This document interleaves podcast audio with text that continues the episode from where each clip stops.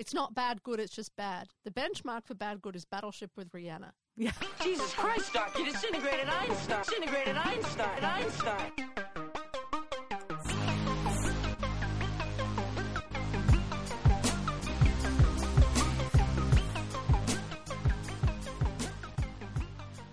Welcome to Science at the Movies, a podcast that looks at the role of science in some of your best loved and most hated movies. I'm Abby. I'm Frida, and this week's movie is Biodome.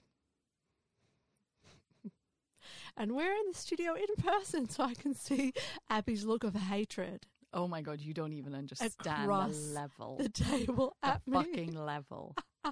the level of feeling I have. Do you know what I'm most mad about?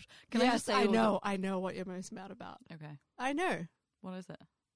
My bad attitude towards Marvel. No, that I had to pay to watch this. Oh, okay. That's literally it. I had to pay. And not only did I have to pay, like it didn't have the decency of being on Amazon Prime. It didn't even have the decency of being a shitty movie on Amazon Prime that was like 1.99. I had to pay the full 350 for fucking Biodome. Mm. My first note at the top of Biodome is cancel subscription after watching. Don't forget, I, it was an additional channel on Prime Video that I had to sign up to. Oh, okay. MGM. Oh, okay. What's with these additional Oh. channels on Oh, Prime? I can't Fuck that. Mate, I can't. There's too much stuff now. Like, no, Mm. we can't afford to have all of these subscriptions. Why do we have so many fucking services? Just stop. Just give it to us for free. Yeah. like, you know, the way people used to complain about like cable TV and being costing so much? I'm like, just go back to that. Whatever we used to have to pay monthly for that is cheaper than all this fucking shit right now. On a similar vein, you know, I we we talked two weeks ago on our episode about how I'm like, I don't want any computers governing my home, smart houses. yeah. right? So when I moved into my place, I just wanted to get rid of everything. And I wanted to put a landline in. Oh. I want a phone in my house. Because you can attach a phone to the NBN Okay. um, and you can have like an internet phone. But if the internet is down, you don't have a phone. But I wanted a phone. You know how expensive it is to have a landline now? It's No. fully like, it's fully like a quaint, expensive thing. Oh my god. It- it's so, I just wasn't economical. But I just wanted Ah. to be able to make a call without having internet. Is that? But you can't anymore. No. Oh well. This is the thing. You, if you want to go off the grid, you go off the grid. That's all you have now. So again, we're in London. We're in person. Yes. We were for Avengers: Age of Ultron. Now we come Mhm. back. We went to Pret a Manger Yes. for some snacks. How was your coconut mocha? I liked it. Yeah, I, yeah, I really like it. And I had a good little salad. Mm. And now we're ready for the energy I need for Biodome. Are you sure? Do you want something to kick you off? yes. Um, someone's been arguing with me this week online that Oh. photons don't exist. Oh, is it? What? Uh, uh, uh, okay, more information. Uh, it's the um, photons don't exist. You can't have a packet of a wave. Uh, uh, uh. so who's this person? This is one of these classic things where I want to tell you the, the the best part about it that I really enjoy. So basically, I did a response video saying, "What is a photon?" And I went through a little bit of the, you know, the backstory of the history of photons in terms of wave particle, wave particle duality, gauge boson. This is what a fucking photon is. And um, the guy commented on the video saying, uh, uh, something about um oh exactly the problem with quantum studies today. They're asserting patently absurd things with bad proofs. And i was like what exactly is your problem with the physics of light? And he responded duality doesn't make sense. The things it introduces don't make sense. Like i said you can't have a packet of a wave. Lol. We should do a live. And i'm like can you explain your physics background please? Because this is the thing that fucks me off, right? I am very happy to argue with people online about physics. Mm-hmm. I'm very happy to help people understand something if they don't get it. I'm very happy to go into detail about things. But what makes you think that it is beneficial to me to do a live with somebody who doesn't have a physics or science background and who just thinks that they know stuff and obviously is misunderstanding or doesn't have the background knowledge and basis in physics to be able to understand it in the way that you do in in studying physics um why would i do a live with that person? Why would we get into a debate? Why would i have a debate with you? Because like um he says when i asked him about his background he responded saying i've read tons of stuff like delayed choice quantum eraser but i'm struck by the fact that no experiment has ever been shown. It's all theory. Now i know what he's talking about with this delayed choice quantum eraser thing and i know that this is a standard thing that is misunderstood. And i'm just like mate I was telling James about this in the car this morning, and he was like, um, he said it's like Richard Dawkins has spoken about this before, where people who don't believe in evolutionary biology ask him to debate them, Oh, and he's like, "Why would I debate you? It's just going to look better on your CV than it would on mine." But this is the thing: it's like, why would I debate you about whether a photon is real or not? You do not have the credentials to enter in this argument with me, and I'm not being a snob. I'm not being rude, but I'm just saying Such a thing. you're not a physicist. So why would I have a debate with you about the existence of photons? Like why the fuck would I waste my time doing that? If you are going to deny wave particle duality, if you're going to refuse to comprehend or understand quantum mechanics because you can't, why would I want to have that fucking discussion with you? Anyway, It's such a thing. I like, Mm. oh, Abby won't debate me. That's such a thing, by the way. Yeah. Debate me. And the, the person's like, why would I debate you? And then they go, oh, I was too scared to debate me. yeah, That is such a thing. I just I thought you might enjoy that. Uh, the way it's it's fun. Do you know what's I'm lolling about what you said? You can't. It doesn't make any sense. He's taking like a fundamental mystery of physics and of Mm. the world that us physicists, when we encounter the wave particle duality, and you know, in second year, third year physics, whatever it is, we you know we did do some of the famous experiments, Young's Yeah. double slit, one photon at a time experiment with a double slit. And it's just the kind of thing which just makes you be like, wow. And honestly, it's very inspiring and starts to trigger a lot of like the wonder you have as a physicist. You're like, wow.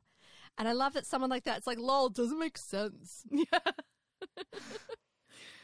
That's like, the thing. Right. That's like a mystery. It's like a, the reason why we Mm. love this is that mystery, these mysteries that are This just is- like, God, isn't amazing what mathematics can reveal that our like common sense can't for us, but the Mm. mathematics explains it. Like, yeah, yes, my dear. This is why we'd become physicists. for, for him to be like, lol, that don't make no sense. People that people that didn't study physics and they think that they know it from Because they read some stuff. they've read some stuff. Or Yeah. people that are like, I love to read textbooks for fun. Oh, don't even. Sorry, you need to study physics in a university. It's not Mm. just read it. It's not just hear about it. You need to study it, subject Yeah. after subject. You must. Some things have to be properly studied in depth. Yeah, you have to find the connections. You have to follow the story through. You have to understand why the things that you don't understand are the things that, as you said, like that those magic things in physics where we just go like these mysteries that are so amazing to look at because it is so mysterious. But we know where they come from. It's like the whole thing that you had last week about the singularity. It's like there's you know there's there's ways to explain things and to understand things and the limitations of what we what we can understand but that doesn't necessarily mean that as you said like you know there's things that you we have limitations in our understanding but we can predict that things are Mm. the way that they are or things will exist or whatever i don't know it's just i'm just Yeah. anyway that's it photons aren't real But you also you need your science degree to talk about this stuff. It's very easy to misunderstand things and misinterpret. You need that Yeah. science degree. You need to study science. You need to learn how to think like a scientist in order to be a scientist and to talk like a scientist. yeah You just got to have that humility. Science degrees are are useful. All right, Biodome. yeah i was gonna say speaking of scientists Speaking of scientists, let's talk about Biodome. Okay, um sorry. Um I love Guardians of the Galaxy. that's actually that is that is no wait do your summary first Okay, then- Biodome is a movie about two men called Who Cares and Who Cares. And those two men who care about environmentalism as about as much as we care about their names. their girlfriends get annoyed and go off for Earth Day to care about the environment. But the lads feel jealous and follow them only to stop to take a leak. By the way, something really annoys me about that phrase. I need to take a leak, man. I need to take a leak. anyway, so Stephen Baldwin needs to take a leak, um, and he mistakes Biodome for a mall. Where eight scientists are about their, about to seal themselves in a great dome for a one-year experiment, and these fucks get locked in there with them. Pain and suffering ensues. All right, Biodome. Pauly Shore and Stephen Baldwin are the two fucking idiots they get locked inside with these eight scientists in the biodome, and we get to suffer an enormous pain. Ha- what? My stomach just made a really big noise. I heard that. I fucking heard that. Sorry. Coconut mocha. Yeah. Um. now let's structure. Let's just talk. Let's just have our first reactions. Okay, so Abby, uh, give me your first reaction. oh, okay. Was that the summary? That's the summary. Oh, yeah. cool, I don't want to talk about it more than that. Um, can can we just can I just read to the people or Slack chat? Um, yeah. me starting to uh, this is this is what happened. Okay. I said to Frida, um, that I was going to start watching Biodome, and I said I've watched the trailer and I have animosity towards you about this. Oh wait, wait. Cue terror in Frida. Absolute flustering, blustering. she blustering literally terror. said that. She said, I'm probably scared of you. Terrified, really. Then I replied in all caps, I have to pay to watch this shit. there was a bit of a chat about that. Frida came back with, um, I'll watch Guardians 10 times over. And if you've listened to our Guardians of the Galaxy episode, then you should know that this sentence really started to tell me how bad this movie was going to be. Um, I said, I'm guessing it's really terrible then. Frida responded, I'll say I am Groot every day for 100 years.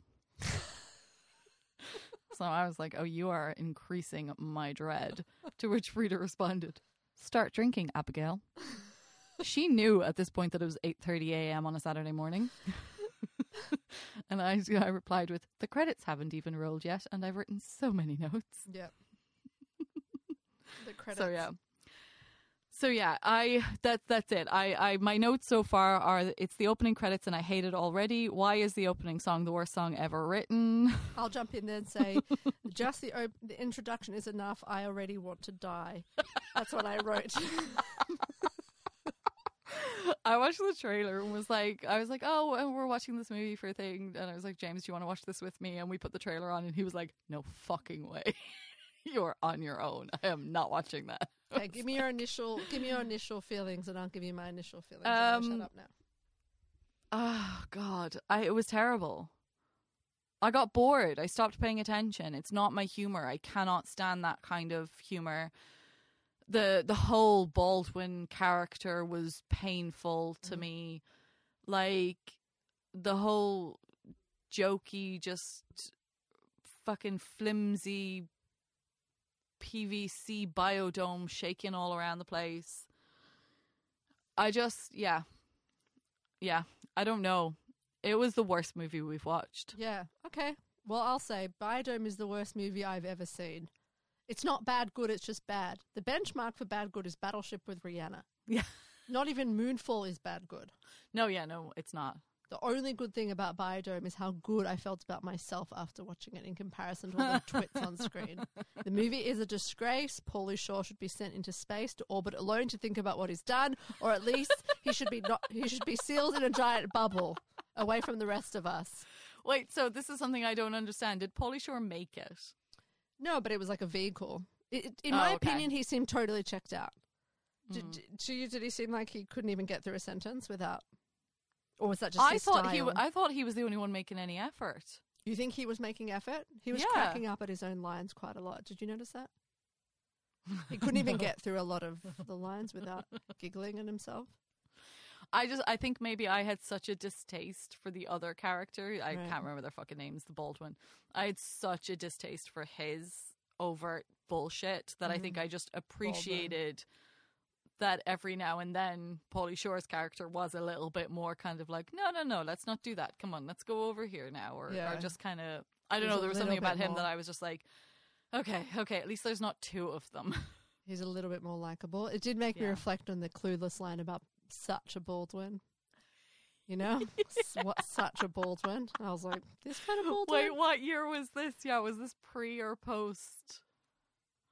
Um, Oh, Clueless was real 99. Was Clueless 99 or 95? 1996 is Biodome. Uh, Clueless is 95. Yeah, so this is after. I wonder if they would rewrite the line then. Such a Baldwin. Shocking. Oh no, I, Oh, I, I, I thought this. I, I was actually like there have been movies we've watched where I like made a laugh of how bad it was, but I was actually screaming in pain. There were points in this movie where I was yelling like in agony. Uh, Like it was like the things I was seeing, the sounds I was hearing was making me feel pain. the I wrote down in my notes. I've just noticed as well. I said I watched the opening credits and then took a break to go make a coffee and reevaluate my life. Yeah. Oh, the the the sound. The, the opening credits was disgusting. Oh, it was just yeah, yeah. Anyway, let's talk about it then. All right, I guess um I think that we should just go through some cast. We'll talk about science later, Okay. but let's just talk about cast because Pauly Shore. I just want to talk about Pauly Shore for a second. Let's explain what how, Pauly Shore's parents owned the comedy club. Wait, there's a reason why Pauly Shore got to where he was. Yes. his father, Sammy Shore, co-owned, co-founded the comedy store. Right. With the co-founded it with with his mother. Yeah. So that is how he got his start. Yeah, it's like the most famous comedy club in So that explains it. um yeah. I just want to say, so he got started on MTV with his dumb weasel character, and then honestly, like, Right. But he has run five awards, and four of them are were Razzies for Ah. worst performance. and then he had a documentary called Pauly Shore is Dead. That was like a mockumentary a couple of years ago. But I mean, he is the worst. I think like the fact that he exists, like the sense of entitlement. There's no talent. He's painful to watch. I can't. I can't stand him. Wow. I hate it so much. Okay. yeah. Whatever. So that's Pauly Shore. And you've already I- said what you yeah, think. him. I've got nothing else to say. Okay, so Pauly Shore, Stephen Baldwin, we've already talked about that. And we have, of course, William Atherton. This is the third time we've seen him. He was in Ghostbusters, Mm-hmm. Die Hard. Yep. And now he is in this movie. Comments? Uh, can we please leave William Atherton alone already? Okay. This is our, as you said, it's our third movie with him, and in a third movie in a row, he plays a douche. I guess, but it's fun. He doesn't like. Is he a douche or? First of all, like I love his um his weird. Why is he? thing. Why does he have a white scarf at all times? Because he's Why? the leader. But I, uh, does he a douche or does he just sort of go mad? I mean, he goes mad, but he's kind of a bad guy at the end. At the do you know? And I'm just like, can we just make it our mission to find a movie with William Atherton as a good guy character in it? Because he he got punched in the face as a person, like at a bar. Yeah. Remember we said Yeah. that. So let's let's find always- a good Atherton movie if we can. All right, who else is in this movie? Um, Kylie Minogue. I uh, yeah. Who the fuck told Kylie Minogue this was a good idea? It's so funny. That that's why I wanted to do this because the fact that there's a movie out there where Kylie Minogue plays a scientist is just signs at the movie's material. like we have to But go also, in there. but like, she's not the worst thing in the movie. She's great compared Right. to everything. Exactly. Patty Hearst is in this movie. One of the best things about this movie is a review that I saw where somebody said somebody kidnapped Patty Hearst from this movie. Excellent. Um, Patty Hearst just plays one of their mums, I think. Mm. And Tenacious D is in this movie, their first Yeah. ever appearance. That's oh, pretty it's funny. So random. And we have the the uh, the, the uh, more of the sort of skinny '90s boy. There's the guys that's after them, and we just had this discussion in Never Been Kissed. Is like there was a time in the '90s where the ideal hot guy Oh, was yeah. like this f- without any fat, like small white boy. oh yeah, I get we to had one say of this. those. Wasn't the second? Do you remember the two guys that try to um try to get the girlfriends at the party? Yeah, and they're like, "Oh, come, we're having an environmental," and the party that they have for Tenacious D Yeah. isn't isn't um good guy slash pretend good guy number two um guy from Never Been Kissed. No, I looked it up. Is it not him? I was so No. sure it was him. Oh, I'm so sad about But that. that's what I mean. That's what I mean. It's like that. The, what Fuck's we were sake. talking about It's just the same. in the miniseries Okay. that's going on with this season is like there was a type of 90s like hot boy. Yeah, that's so disappointing. Do you know what it reminded me of though? Like I was I was reflecting on this maybe in my space capsule the other night. I was thinking about how around that time when Harry Potter came out and the guy that played Oliver Wood, I remember being young and being like Oliver Wood was like the pinnacle of like attractiveness. And then I look back and I'm like, oh my god, it's just like it's just skinny white boy. But Yeah. after watching our whole series, I was like, but that was the thing back then. right. It was totally the thing. These like sort of feminine features, Yeah, sort of very skinny. true. Yeah. Um. Anyone else? Um, Rose McGowan pops up for a second. Oh, does she? Yeah. I don't She's remember. Just a college girl. Oh, cool. Yeah. Uh, Joey Lauren Adams. Yeah, from Chasing Amy. I really like her. Yeah. I've always really liked her, and I don't Yeah. know why. There's just something about her, and I think like even she wasn't terrible in this movie. no. I mean, she was just in a terrible movie. It's not her fault. But yeah, I don't know. I just she has like a lot of appeal. That's why there's a movie called Chasing Amy about her. yeah. Like we're not the only ones that think she has appeal. I think she. I think she's been in nearly all of. Um, Yeah. what's his name? Jane Silent Bob. Oh my God, Kevin what's his name? Kevin Smith. Smith's movies. Yeah. Yeah, she has a lot of appeal. She's gorgeous. Um, I definitely was like, oh, I gotta eat less. I, I was like watching those girls and being Oh, like, no.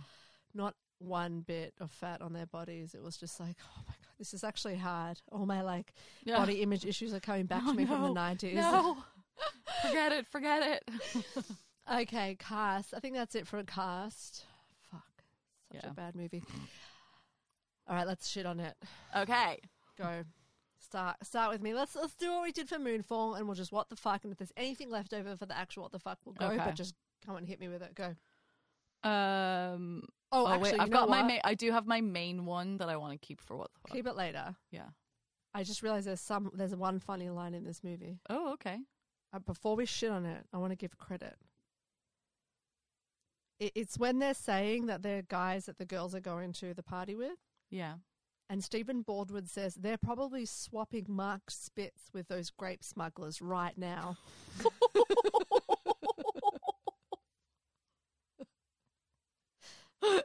Mark Spitz. no. What? Mark Spitz is a Jewish Olympian swimmer who won like six gold medals in one Olympics or something crazy. Okay. Uh, But the, like he was saying, they're probably I'm swapping, laughing at grape smugglers. they're What's the probably next- swapping spit with those guys right now. But he says Mark Spitz instead of spit. Oh. Mark okay. Spitz is like. It's hilarious. Yeah, he was like this 70s Jewish swimmer who had like a handlebar mustache and hair, and he just won like six gold medals. It's like the only Jewish Olympian ever. but that line, they're probably swapping Mark Spitz. That that that line Oh, made me laugh. okay. That was fun. I love a Mark Spitz reference. Uh, okay, now that's the only good thing about this movie. Let's go. Excellent. Come on, shit on it. Why is the whole biodome thing like a space mission and they're all standing like astronauts in their weird jumpsuits with their like hands on their hips and they're like next to the water pond thing? Why don't we wait to the to the next okay, section? fine. Whatever. You said okay. Go on. I have an answer. I have an answer. Oh, okay. Why is there an open fucking door that the scientists don't even go in? Why the fuck would it be open? What is the point of that? Why is there a dude standing there guarding it? The, that's not the door that the scientists enter to go in. So why is that door open in the first fucking Why place? is there an entrance? Why is there a front entrance? What is the point? Sorry. Yeah, good. I've got something about the scientists, but I want to wait for that. Um, I, I just want to say that they sma- I will talk about that with scientists. I don't even know why didn't they just kick them out and start again? They, exactly. Why can't they just open the door, let them out, then close the door and start a day later? Yeah. It has to be one year. So go for an extra fucking day or an hour. An Like hour. kick them out in an hour. You've not ruined the this the stasis. No, but It's also there's no air, stupid. there's no like airlock. There's no You know, it's not that isolated from the outside world. Also, there's a Yeah. key and a window.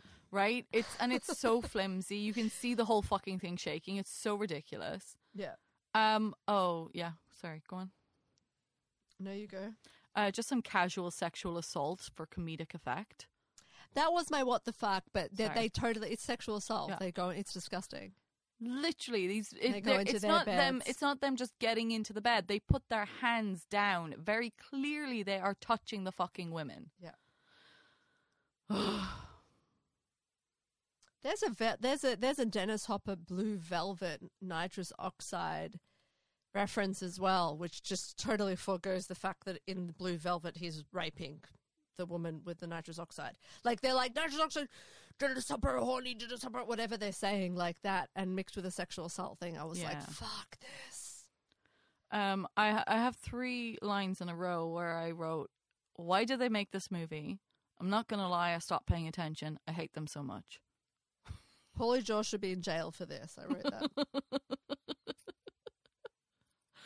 Um. Oh yeah, and then It's I had the question about the never been kissed thing. Yeah. Why are they all wearing safari costumes? Why? What is? I don't understand. Why are they all wearing safari costumes? But it's just, it's, they are awful people. Those two characters, Doug and Blurb, whatever their names Yeah. are, they're terrible, terrible people. They do terrible, terrible things. The It's- whole way through, yeah. they're awful. They completely trash this place. Like, they're terrible. I, I don't understand how we can stand to watch a movie like this when the people are so unlikable. There's nothing redeeming about them at because all. because at the time this movie came out, we were we were taught to laugh at it, to think it was silly to be destructive, to think it was silly and funny to like, uh, like you said it a while ago, right? I'm finding I'm struggling with this a little bit because at least sometimes we can laugh at movies for being so stupid, and we can what the fuck it to to the high hills um, for being so stupid. But this just angered me. yeah. Like their destructive nature and their disrespect angered me. I didn't find it entertaining. I didn't find it funny, and I didn't find them redeemed at the end in No, any way. In any way. it was just They were awful. They were terrible. They were like, you know, they were behaving like, you know, I've got a nine-year-old son, right? When Yeah. he is at his absolute worst, it's when he's like gleefully destroying things and looking Mm. at my reaction. yeah. That is at his like absolute worst is when he's like, "Look at this! I'm going to look you straight in the eye and destroy something like a naughty cat, basically." And like that's the worst parts coming out, and it's like, don't you you uh, you can't and trying to be like you have to be a good person, like you can't destroy things and then Yeah. laugh. Like I don't want to see this in you. I don't want to see this part of you. It's like the worst part of parenting when kids are like that, and that's what they they were like. They Yeah. were like awful little boys being disgusting Yeah. and like gleefully being disgusting. Oh, when they farted in the pool, they were like, "Don't you?" They looked at them and farted. I was like, "Are you a seven-year-old child? this is the thing, and then you're Where's setting your them up, prefrontal cortex? There's And you- none." and you're setting them up as well to be like idolized in the movie. Do you know? You've got all these people outside with their signs cheering like, them on. You've "Blurb, got the blurb." the two hot female scientists go for them in the end, but they've got their two hot environmentalist girlfriends, and it's like. There's no scenario in the fucking real world where those scientists or those environmentally minded women, like college students, would be interested in these two fucking guys. There's no fucking place in the world where this would You happen. don't think? You don't think that you see zero guys giving like a zero effort, disgusting guys having hot girlfriends every day of your life? yes, Yeah. but I don't think that like those two girls seemed like the characters genuinely seemed to be environmentalists like in their mindset. They genuinely did They seem to care about it. And i just don't see that they would fall for that fucking like you said childish behavior because it's not sexy. It's not attractive. It's not hot. There's nothing about that. There's nothing about a man behaving like a fucking disgusting child that Yeah. is attractive to a woman. They're behaving like a child in the way children are their worst, at, at Yeah. their worst. Like, and do you know what I just, as you were talking, the guys that, that were hitting on them at the party, we're meant to believe that those guys were like no good because of like a little thing where they were like, oh, we were just pretending, pretend, pre- pre- we were just pretending to care in order to get in your pants. And we're like, oh, they're no good. yeah. We're supposed to believe that like that disqualifies them. But somehow these other people aren't disqualified. Cause, because they're portrayed as as innocents. It's disgusting and it's childish, but it's innocence. They don't know what they're doing. They don't realize what they're doing is mm-hmm. destructive. And when they realize, So they feel sadness for it and they try to make it better. And we're supposed to go like, oh look, just so long as you get him to see that what he's doing is destructive, then he'll change and he'll become the man that you want him to be. And it's fucking bullshit. You see a guy like that anywhere fucking you run the other way. Run. Run far away. But also, what is it with guys these days? They think they could just roll out of bed, truck on a backward cap, put on the thing, and we're just gonna like swoon. I don't think so. Beautiful. All right, let's get into themes. I don't really have anything Oh, for themes. off. Fuck themes. Okay, tropes. Um, Oh shit. the whole movie? I have there's the, the, no. Uh, y- yes, the whole movie, but there. This is the biggest percentimeter crime I've ever seen in my career as a film critic. It's the percentimeter. Oh, yeah. Abby, it's my percentimeter. What is the meaning of homeostasis in this in this context? I have no idea, but all I know is zero it goes from 0.0. zero to a hundred, and during the movie it's dropping and then it's climbing. It's the percentimeter trope, but it's the worst crime. They just go homeostasis at a hundred percent. Okay, you mean maximum? Yeah, it's it's the percentimeter. It is. It is. That's it. It is. And it's just like that voice as well that always comes over. It's like homeostasis at 70%. Mm. Also, the computer graphics and the voiceovers, like at the beginning, it goes, toxins are being introduced into the rainforest as a computer graphic. it says, like, mm, it's a bit verbose if you ask asking me. but, but Oh, God. the centimeter trope. There's Yeah, loads amazing. of tropes, like we just explained Yeah. on them, but it's the percentimeter Yeah. coming back. I love it. It's excellent. All I like as well, it's like a bar. It's a proper, just like a bar. Simple. the bar is empty or the bar is filled with red. That's how you know. Exactly. it's simple. For them, because they're dumb, they need something Yeah. very simple to, to explain. Do you have any tropes? I mean, there's so many, but like the one that I think really grinds me is the whole idea that these smart scientists, like particularly the insect guy, I can't remember any of their fucking names, but you know the the scrawny insect guy who's clearly the, Romulus. the most pissed off with them the whole way through. Yeah. Just the whole idea that at the end of it, it's like, oh. You've proved yourself to me, and we're all in this together. And yay, good job, us! Yeah. I just I can't stand it. I can't stand it because it's just so completely fucking unrealistic. Like if you had to go through that with those two guys, do you honestly think that you would come to the end of it feeling like proud and happy that you made it to the end with these people? The only thing that could make that worse is if at the end they got like hot girls for him, and Yeah. two girls kissed him, one on each cheek, and his Yeah, and his eyes went all his eyes went Yeah. all different directions, and he was like, "Oh, that's all I needed." With I'm just like as soon as they start destroying the things wait, like wait, the- wait, wait, wait, wait, wait. yeah. Next section. Okay. let's All just right, go stop. into it right now. Okay, yeah, go. Because I want to talk about each of the scientists first. All right, okay. let's talk about him first. Okay. Can I say T.C. something about the scientists as a group? Talk about the scientists as a group. Go. I just want to say that it really, really, really, really fucks me off that this is the most diverse scientist cast that we have had. Two women, three women, Three Two women, men. two men, one black woman. one black woman. We have never had that sort of like gender um division. We've never had so I don't know that we've we've had very few movies with so many scientists and we've definitely never had like that More kind of division. Yeah, exactly. But you know why they And had it- more women than men? Yeah, I know why, but it just but that's the thing, it just really fucking angers me that it was in this movie. It just really angers me. There were two points when I screamed in pain. One was in the introduction, and the other one was when they started to kiss the female scientist. I was screaming. Okay, um, yeah. There's, there's so there's the five scientists led by William Atherton with Yeah. his um, talus. I, I that was called a talus. It's like a prayer. shawl. It looks like a prayer shawl to me. Yeah, Like he's the cult guy. leader. Okay.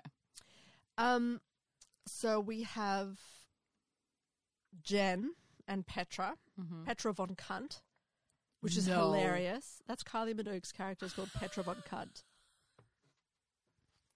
Fucking hell. There's something funny in theory. There's something funny in theory about the fact that Kylie Minogue plays a scientist, which is much funnier in theory than when you actually watch it. Yeah.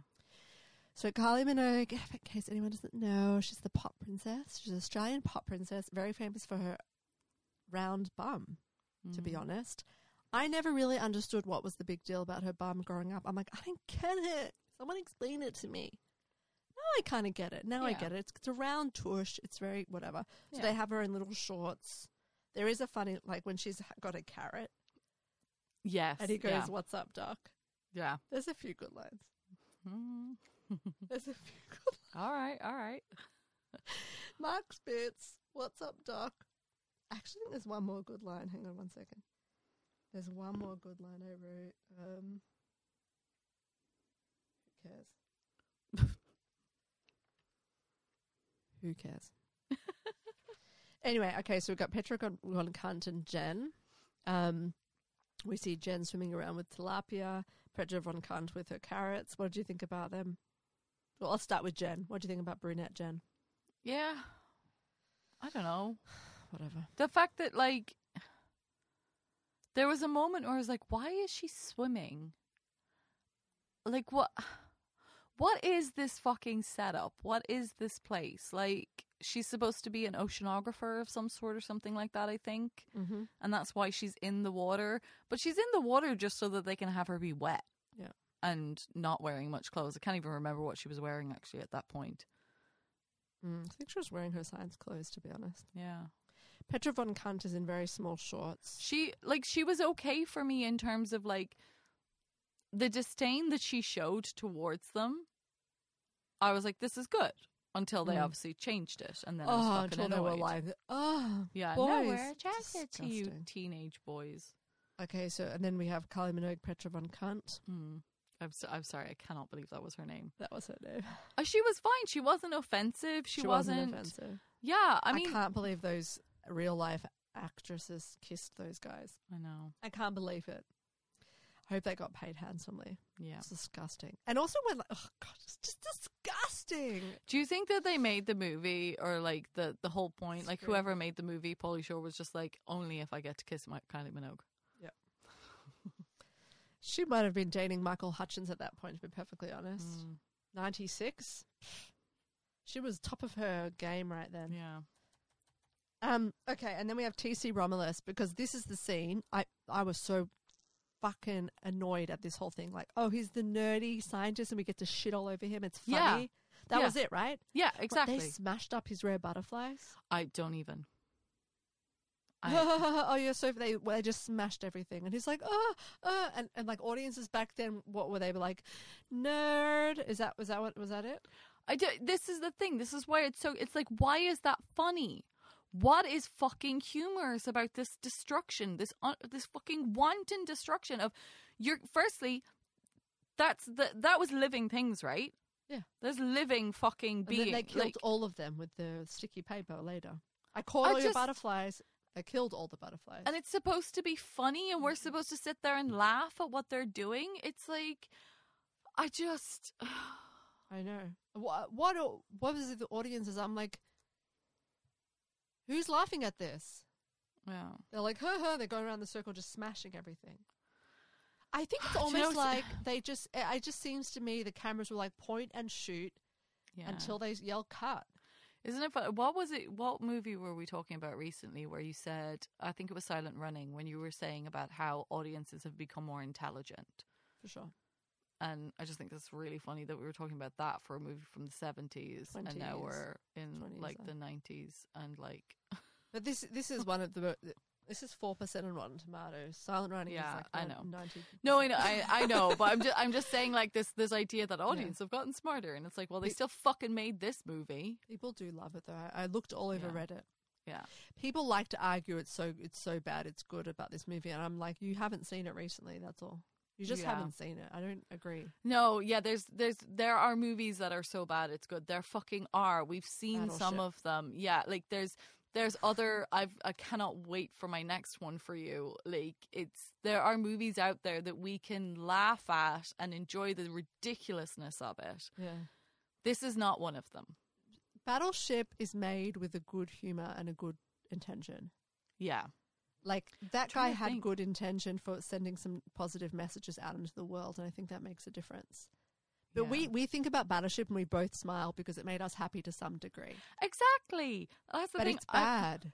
so I'm- that to me is the mm. benchmark. This yeah. this is is hateful. It's a hateful movie with a hateful message. I'm just like, what other movies have we done? Geostorm. Yeah, Geostorm Patch was. Adams I didn't really like. I thought it was Mm. just bad. Oh, we've so many. Nutty movies. Professor is bad and bad. Yeah, that was that was not. But that was not as bad as this. It wasn't as That's bad the as thing. this. This. is for sure the worst so far for me. Um, yeah, you see, because we've watched a lot of the ones as well that we've watched have just been for like the Mummy was fun. It wasn't a bad movie. Yeah, it was a fun movie. It just didn't have the Meg. The Meg. Come on, that was that bad, was bad, good. but it was good. That was yeah, bad, it was that was definitely a bad bad but good one. Anyway, I think um, this movie is just terrible. yeah, I think when you don't have anyone like like no one's likable, they're so awful. But yeah, Yeah. it's it's it's the TC Romulus scenes which to me seal the deal. Yeah. because they smash that poor things up, and I don't like the idea of just laughing at a guy because he's a nerd with butterflies. Yeah, no, it's he's there for like this is a professional person there for a very specific reason on a massive project that has spent many many years and a lot of money to get set up and we're all just supposed to sit here and laugh at the fact that they caused this destruction to killing living beings. Yeah, I, no, I it's just awful. no. And then the last one is Olivia Briggs, so she doesn't have a lot of roles. She's Yeah, like, she doesn't do much. She's, She's just, just there. like the older woman who isn't sexy. That's basically her whole role. Yeah, she, and she's Yeah. there to kind of be like almost represent the slightly motherly character. Mother, Not that she mothers them, but like more, you know, that she's she's so infuriated by them, but at the end it's like, oh bless, kind of Yes, thing. It's just stupid. Okay, let's go into science because um. You want to stop Oh, talking William about this fucking Atherton. movie? Do you want anything else to say about William Atherton? No, just let's find a movie where he's a good guy. Okay, because I need to tell you that this movie is based on a true story. Oh Jesus! And when you were talking about the standing there in their spacesuits and the jumpers standing outside, this is all based on something so real and so Fuck. unbelievable that you're going to say this isn't true and you're making it up. And I'm not making it oh up. Oh my god! So much of what is in this movie was based on was something real that happened. When you're saying why are they swimming in the pool, I'm like, you dude, down to the tilapia and the rice patties of the tilapia thing is just true. Okay, I've This was a real experiment I've In lain back in my chair and I'm ready. called Biosphere. And it's funny because there are articles. There's an article in the New York Times. There's an article in the Guardian about this. And I heard actually um, other people talking about it. There's a lot of sensationalist sort of rumors about what happened.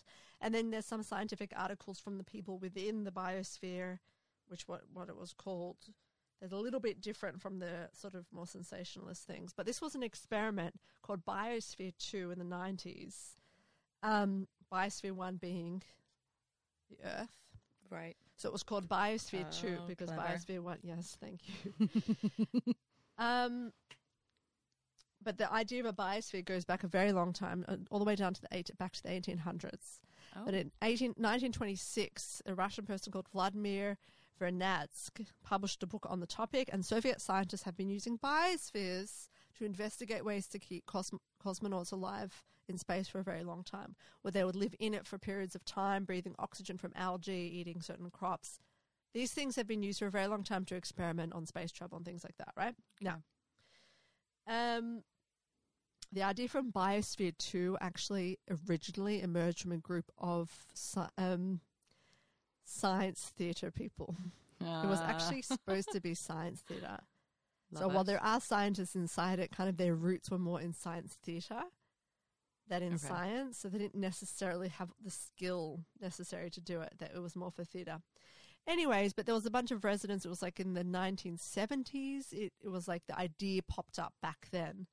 They were living on a New Mexico ranch and they felt like Western civilization is dead and it's time to rebuild a new civilization, like picking up the pieces. That was sort of how it Okay. started. And then they got the um, support of this very wealthy Texas guy and announced in the 80s they were going to build an airtight, airtight.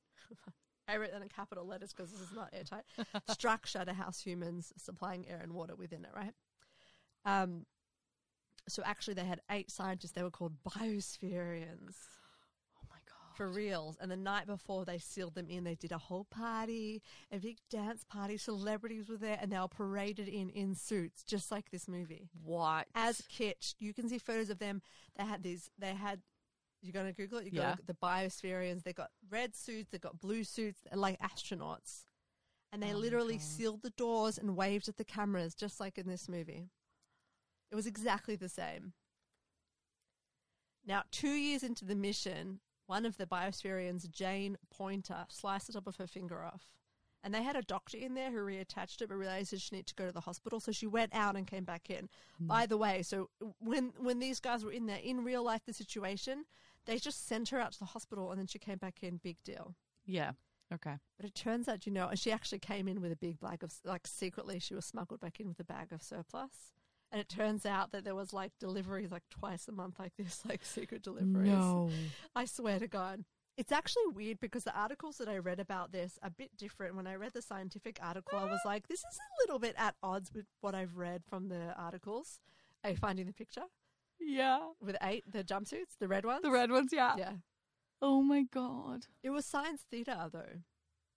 Anyway, the thing that happened, so they were sealed in for two years, and they actually did last the two years, right? But they had trouble raising crops, a lot of trouble. Yeah. And they had to, like, weeks in, break into a food supply that was secretly stored. There was a food supply that was str- secretly stored before they closed the door. That was a secret. They broke into it, which is funny because there is a scene in this movie where they break into a food supply. Oh yeah, with all the snacks. Yeah, I'm pretty sure that's based on true story. Okay. But the people in there became totally emaciated, Abby. They were starving Yeah. because they had a lot of trouble raising crops. They had a wild bush. Co- they had wild coffee bushes. They had a random shit that it took a fortnight to produce one cup of coffee. Like the kind of crops that they had there didn't make any sense. But the biggest problem that they had.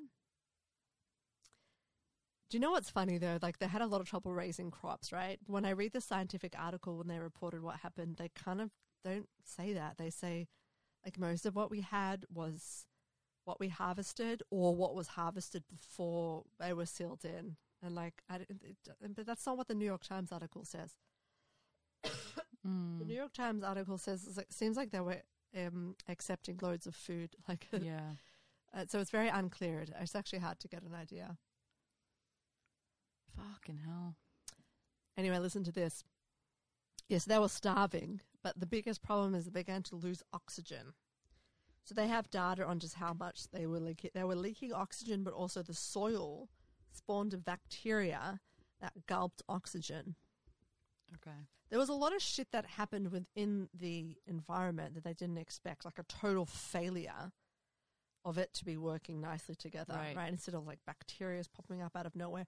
So one bacteria ate oxygen out of the air. So they were depleting oxygen and there was a buildup of CO2. So the oxygen, what's normal oxygen concentration in the air, Abby? Remember? Uh, like twenty something percent. Yeah, so, So it went down to 70 something nitrogen? 14%. Okay. And so they had they split into two factions. One faction wanted to save the experiment and just put up with it, Mm. and the other faction was like, "Well, we need oxygen to do our job." Yeah. And so they actually started fighting between them. They had so oh. little oxygen that they had they they would move in slow motion. Do you know, like they had to move in slow motion just to save energy.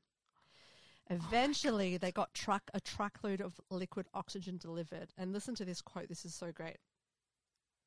One of them, who's Nelson, who was in there, people started laughing like crazy and running around. I felt like we'd been 90 years old and now I was a teenager again. I realized I hadn't seen anybody running for months. Oh my god. How crazy is that?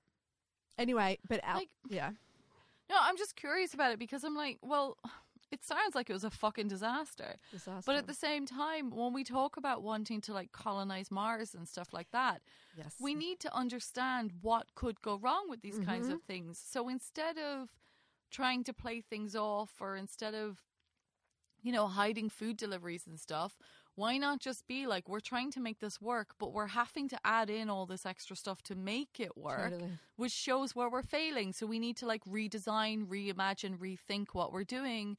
And why not like build towards getting to a point where it is self sustaining and then be able to say, this is our goal and this is what we've achieved. And now we are self sustaining. Look at us. We don't need the food deliveries So anymore.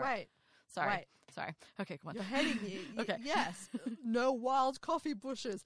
They were trying to be like, we're gonna go. Everything else is we're gonna make coffee. You don't need coffee to survive. Like, and also it's not sustainable. But you know, it's interesting for them to know how unsustainable coffee is. Isn't Mm. it interesting? If you're if you we drink coffee every day, do you stop to think about unsustainable it is? Yeah. They did. They lived it. That would impact how much coffee they had on the outside world, and I think that is valuable. yeah. Yeah.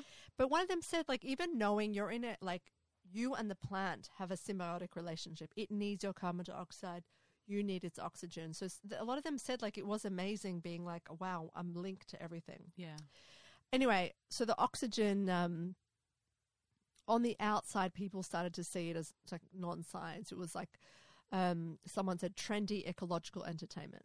Right. Okay. But people would come and see them. The same thing, they were in the glass doors, they would wave, but they were totally emaciated.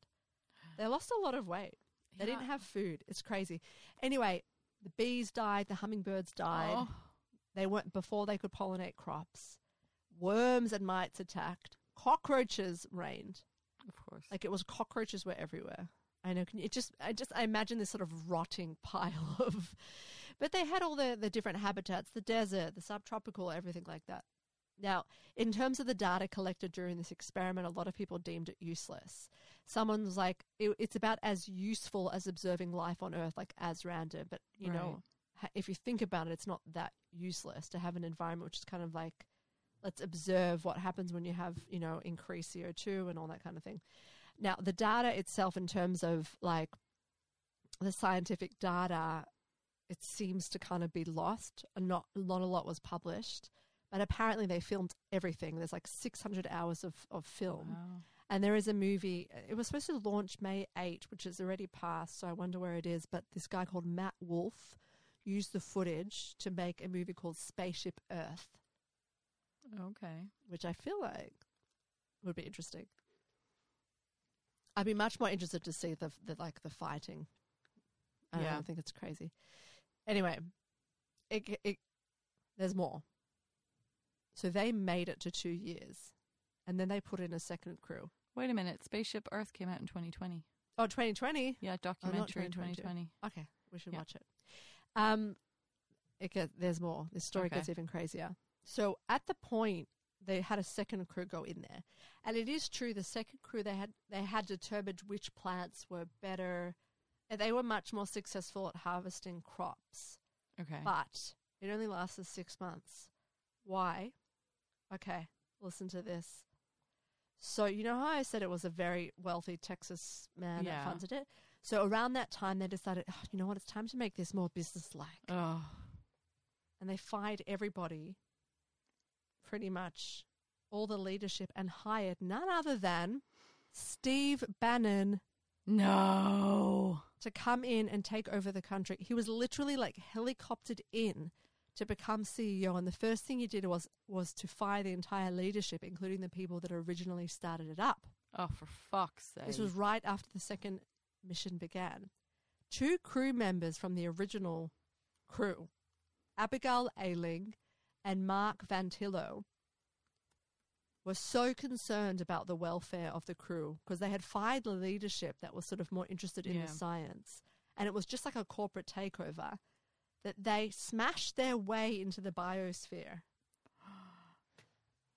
to forcibly end the experiment and were arrested. They smashed through the glass doors because they were so concerned Oh my god. because it became all business and they had a co- corporate takeover. Yeah. They fired everybody involved that was there to tend to the wellness of the people. Like all those decisions about the food and the thing, like all these decisions to make sure everyone was okay. And when they were arrested, Abigail Alling, who like Abigail Alling and Mark Van Thillo are the most um, outspoken members of this crew. All the scientific papers that were published have their names on it, so they're quite big figureheads. So what she said, she said that the Challenger mission is what made her do it because it's like when you have a negligent management, when you have management Right. takeover that doesn't care about the details. She said, I take this really seriously, and she was really concerned about the out, uh, welfare of the crew, and so they forcibly ended the experiment by smashing it up. And that marked the end of it. And eventually, University of Euro- uh, Arizona took over the biosphere, and still has the biosphere. They, they Yeah. don't lock humans in there, but they do use it to experiment on the environment. Yeah, I was uh, when you when you were talking about earlier. I looked it up, and it looks like it's some sort of a museum type thing Yeah. as well. So I guess you can maybe go in or have a look or whatever. But fucking hell, What a story. it's so upsetting. Do you know? It's actually even more upsetting that this is based on, like, that this movie is based on something so real. Because also, the madness of that story, you could make a very good, very real movie about that. Like, it has all the makings of it. So, why not make something real and genuine and follow everything through instead of just giving us this complete fucking. I know. Yeah, there's this great paper I read. It's called Lessons Learned from Biosphere 2 and Laboratory Biosphere Closed Systems Experiments from Mars on Earth Project. And it's with um, all these people. Um, yeah, it's with all of them, plus the guy that originally started it, who was called Yeah. John Allen. And it goes through like why things failed. It talks about the oxygen, it talks about the lack of sunlight during that time, and the fact that the glass panes blocked out a lot of sunlight. It stopped um, photosynthesis. It talked about why the carbon dioxide varied so much between night and day. It talks about all the details, like all the failures that they learned from the first one. Yeah. Um, There's so many interesting stuff. It is funny that they had the fish. The fish they had was tilapia grown as in the rice water fern patties. That's a sentence that said it's like really straight out of the movie when she's taking the tilapia out of the water. anyway, but they did. They uh, the one thing that I was struggling to understand is how the water was produced. I couldn't really understand from the paper, but um, I'll release it in the show notes. But it was it seemed like it was important that to have a, a rock pool with water that they could swim in. That it was important for the people there that they had something beautiful, some beautiful environment. Right. There was a balance between yes, it's all scientific, but humans need some beauty. Yeah. So if we're going to do longer missions to Mars, we do need to have to worry about aesthetic pleasure as well and environments where people can relax Yeah. and, and, and take in some beauty. Well, you talked about that it's coming back to silent running again, because we talked about how the idea in the story, in that story, was that Earth was all the same temperature, everything looked the same. There was no more forests, there was no more greenery. Like, and we Yeah. do know how important that kind of stuff is.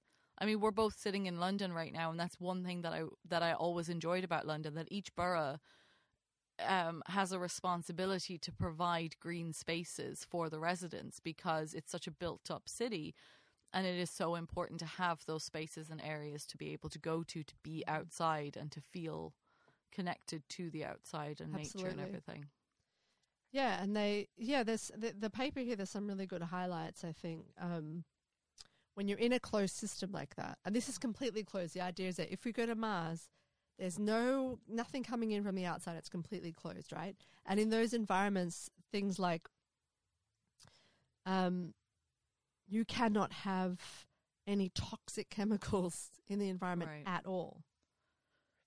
You can't because everything you put in, you get back because it's a completely closed system. okay And so if you really think about it, it's like really starting to model an environment where those where you start to really because it's smaller, right?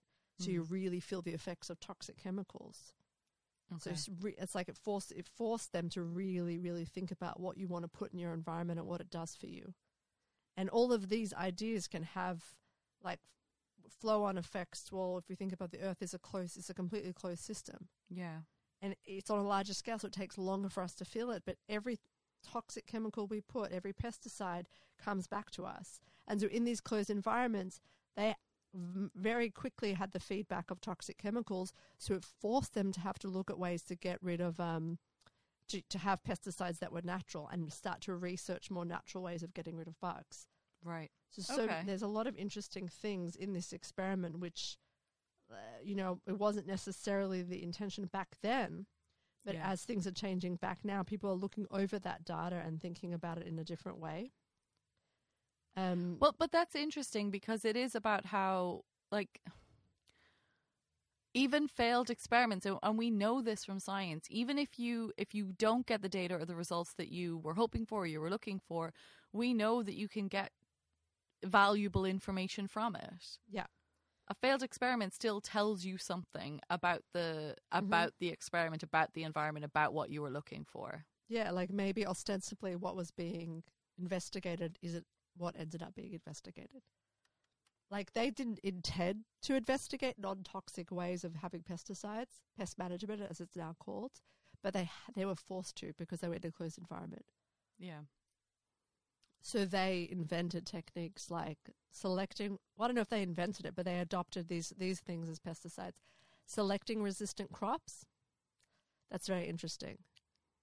Um, small plots with frequent replantings, switching between between several cultivars or varieties of the major crops, and maintaining beneficial insects populations, ladybugs, praying mantis, parasitic wasps, etc., to control pests. Um, it's just interesting when you read this paper. Um, it's there's some really interesting stuff here, but uh, yeah, like because it was such a small system co- as compared with Earth, and they had an increase in CO two. Again, it wasn't what they intended, but if we still have access to the data, we can get access to the data. We can really see, like, well, what happens when you increase CO two? okay like because that's what happens that's what's Yeah, happening to the yeah. earth now and that was Yes. a small environment where they increased co2 and it's like well they didn't intend to but then they have all this data it's really interesting um diet yeah they sort of were figuring out the ideal diet you want to hear it yeah go on because they did a second mission, so they're able like what what what crops were successful, but it's not o- only what was successful in being cultivated; it's also what gave them a a variety of the diet, which didn't make them go crazy. They need something sweet. They need different colors. So this is what it was: rice, wheat, sweet potato, peanut, soybean, pinto bean, winter squash, beetroot, banana, and papaya. Oh. And they're sort of calculating also them being very very efficient and giving everybody what they need. Um, but ultimately so everything that failed from the first experiment was put into the success of the second experiment but we know that was cut short but ultimately this is all feeding into this idea of the mars on earth project. Have you heard of that? Um yes. Yes go on. I wasn't able to find out the status of it but the idea that they're simulating a four person sustainable life support system designed for mars. Right. It's a completely closed system. It's about 800 square meter. Um, and they're going to use that to develop space based life support systems. So, how do you, is it possible to take one entire closed system and just plant it somewhere with enough power? Can you have something that's in balance? Um, Mm. and it, it's like, no, not yet. I mean, no one's been able to simulate what, what Earth basically does without even Yeah. trying for free. We cannot simulate that kind of like uh, that kind of balance, that perfect Right. balance. It's impossible to simulate, but it but it is interesting in terms of and no, we haven't been able to achieve it. It's probably never going to be possible.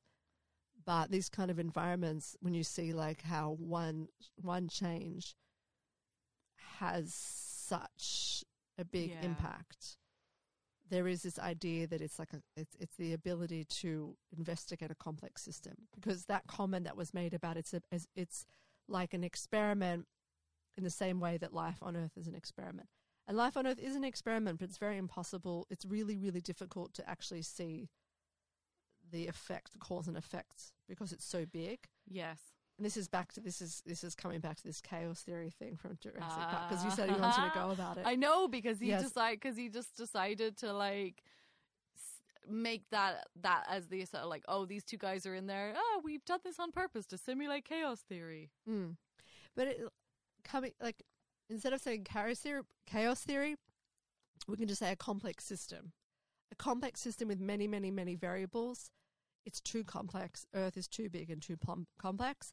But the Biosphere 2 gave somewhat smaller system, which maybe it is possible to actually look at the complexities of the Mm. system in which one change can lead to so much maybe it is possible to have a small version of the earth to study this sort of complex high order interactions between things it's interesting yeah um, so things that they learned from the failure of the first one they input for the success of the second one The second one, obviously, hilariously failed.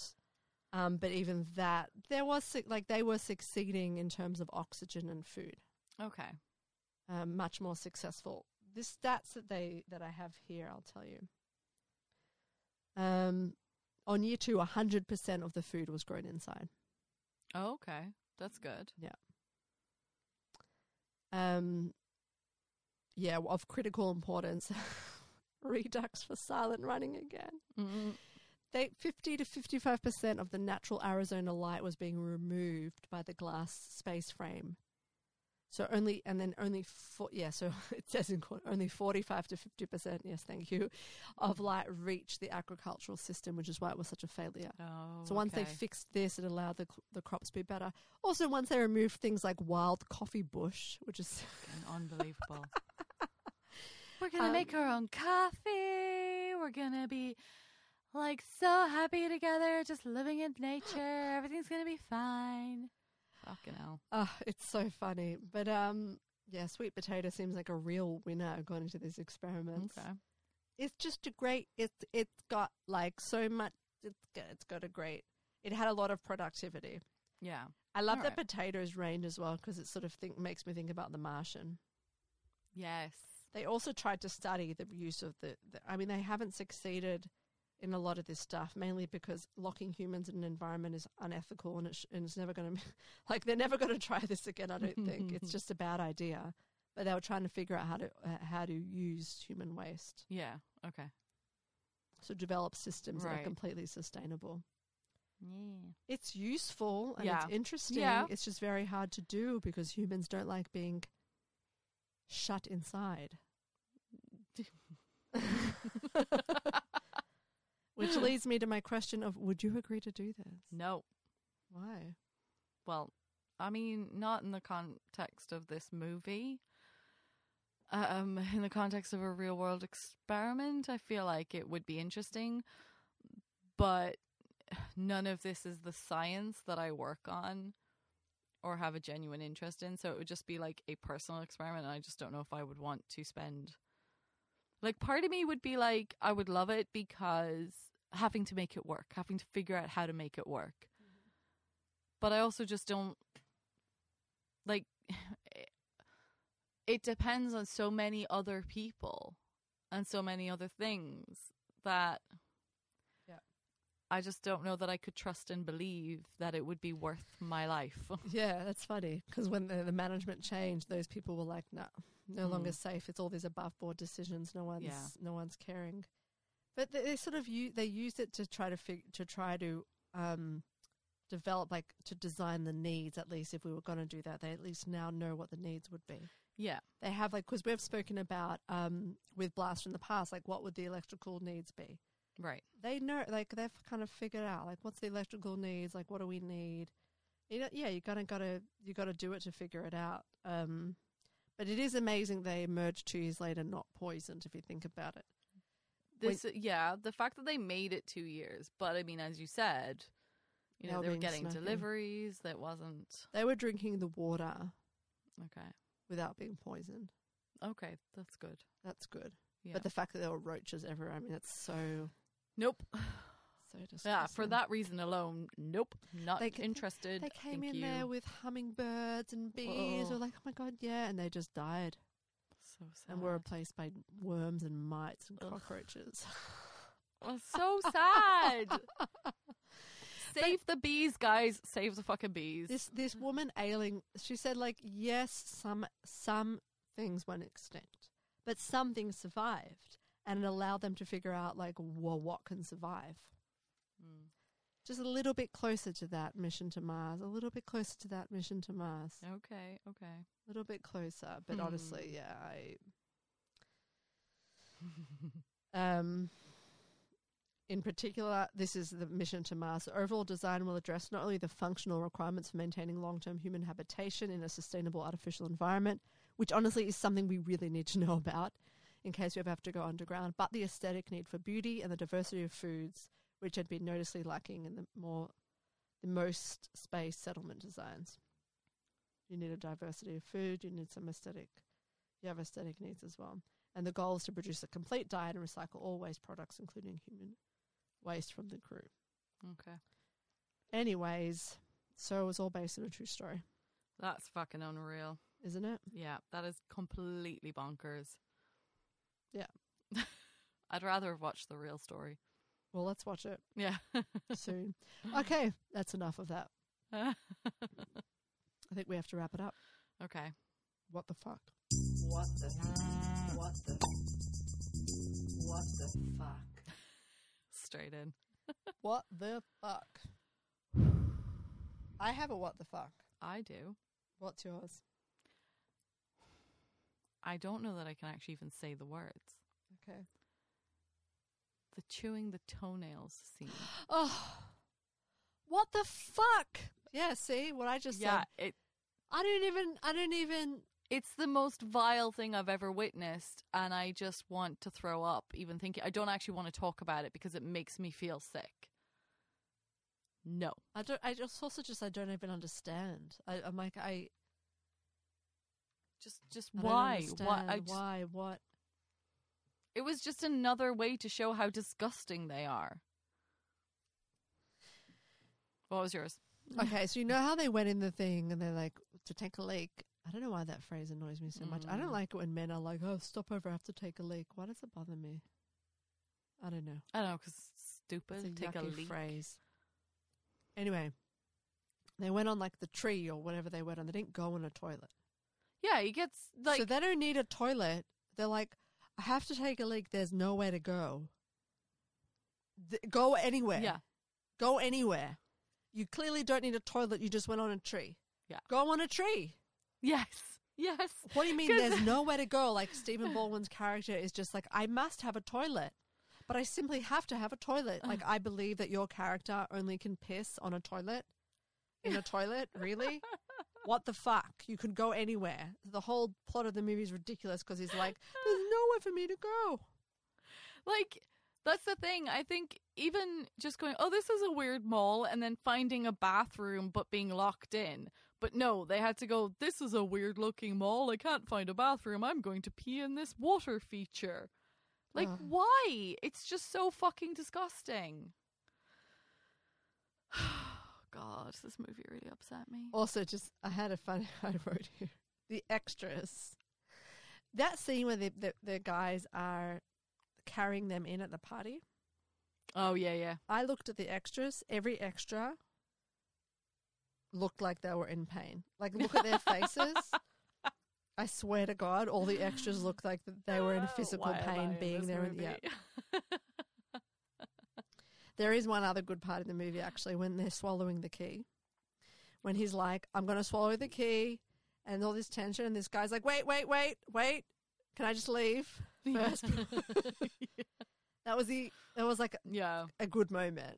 That guy was like just sort of crouching behind a rock, and he's like, Yeah. "Just- "Sorry, wait back." Let me out. Let me out. Um, yeah, the extras look like that they were in physical pain. All right, fine. Okay, fuck. I'm glad that's over. Abby, I'm just like I'm traumatized. it was Did it pass bad. the Bechdel test or did it pass the SAMS test? No, it fucking didn't. No, no, no. It was unbelievably sexist. Yeah. It was so gross. I just hated the whole thing of these two scientists being like coming together as like hot girls. It's like it was like a porn. It was like a weird male Yeah. fantasy. It was porn, right? I, Like two girls being like. Also, the idea of like two hot girls coming together to two hot guys to have sex and then they're so together. yeah, and then they're so noble in their weird fucking hammocky thing in a store cupboard, and then they're so noble because they're like, we have girlfriends. And the scientists are like, no problem, guys. Bye. Ugh, it's disgusting. Also, at the end when they, oh, just the just the tongues. I just want to vomit. Yeah. I'm just no, disgusted. no, sorry, no, sorry. no. I'll cleanse my soul. What's next? Oh, do you want to do the science bit? Did it pass? Here comes the science.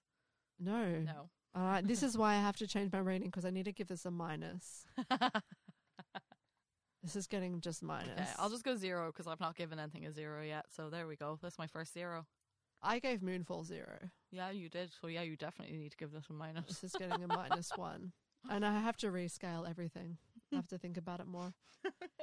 It, this was this was. I started following Pauly Shore on Instagram just so I can like get material, like just leading up to this, and I had to unfollow it because it was I was in pain. I'm like, So that's really funny. he feels bad for himself how much people hate him, but if you think about people like Jim Carrey, you know these yeah. amazing people, comedians who are. You should take up space. And Pauly Shore, I'm sorry, you shouldn't take up any of this kind of space. Cleanse my soul. What's next? Okay. Um, I just because we did because the last series movie we did was like a proper old school sci-fi classic. I was like, I was just going to do something a little bit more modern, and I feel ready for it. And I just think it's time. Interstellar. Interstellar. I knew you were going to say that.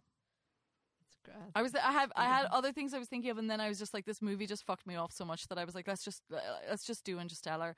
I just want a good modern movie. Let's just let's just fucking do it. It's time. Fucking Kip Thorne, come on, man. Kip We know that the science is good in it. And we've covered a lot of the basics of the Yeah. topics already, so it's not going to be a too intense discussion. We don't need to go over everything. There's books about it. But let's just see what we can pull out. Let's see the interesting things Mm. and the connections we can find to it. So much so, yeah. docking drama, so much Whoa! airlock drama. also, we haven't done a. um. Sorry. we haven't done a. Um, oh, what's his face? Chris Nolan. Yeah, we haven't done a Chris mm. Nolan, so I feel like we should. Oh, there's some good sexist tropes in this one. Woo! Oh my god! I'm I just feel like she's looking at me remembering- like evilly, and I'm concerned. I'm just remembering all the funny. I remember seeing this movie, and everyone everyone had the same like because I was in the physics department at that Mm. point. Everyone had the same things to say about it. We were like loved it, but also what the fuck was with X, Y, Z? and we'll talk about it in two Okay. weeks. All right, Yeah. Interstellar. We need to. I love how shitty this movie is because we have that order. We have a shitty Yeah. movie and then a good movie to cleanse us. That isn't. It doesn't have to be amazing science, but the point is that we need a cleanse. But this Yeah. also has great science. Yes, yes. Yes. Okay. Join us in two weeks' time.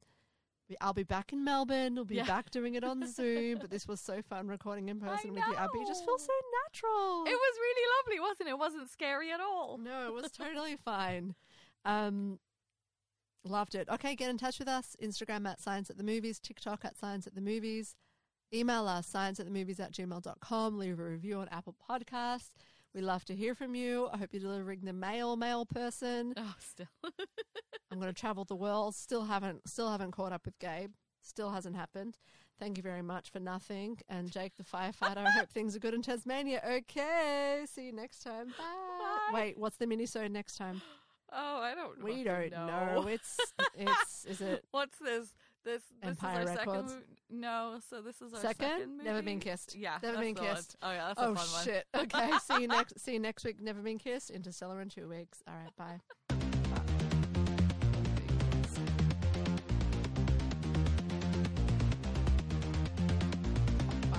if you thought we were going into a good place, that's not the one.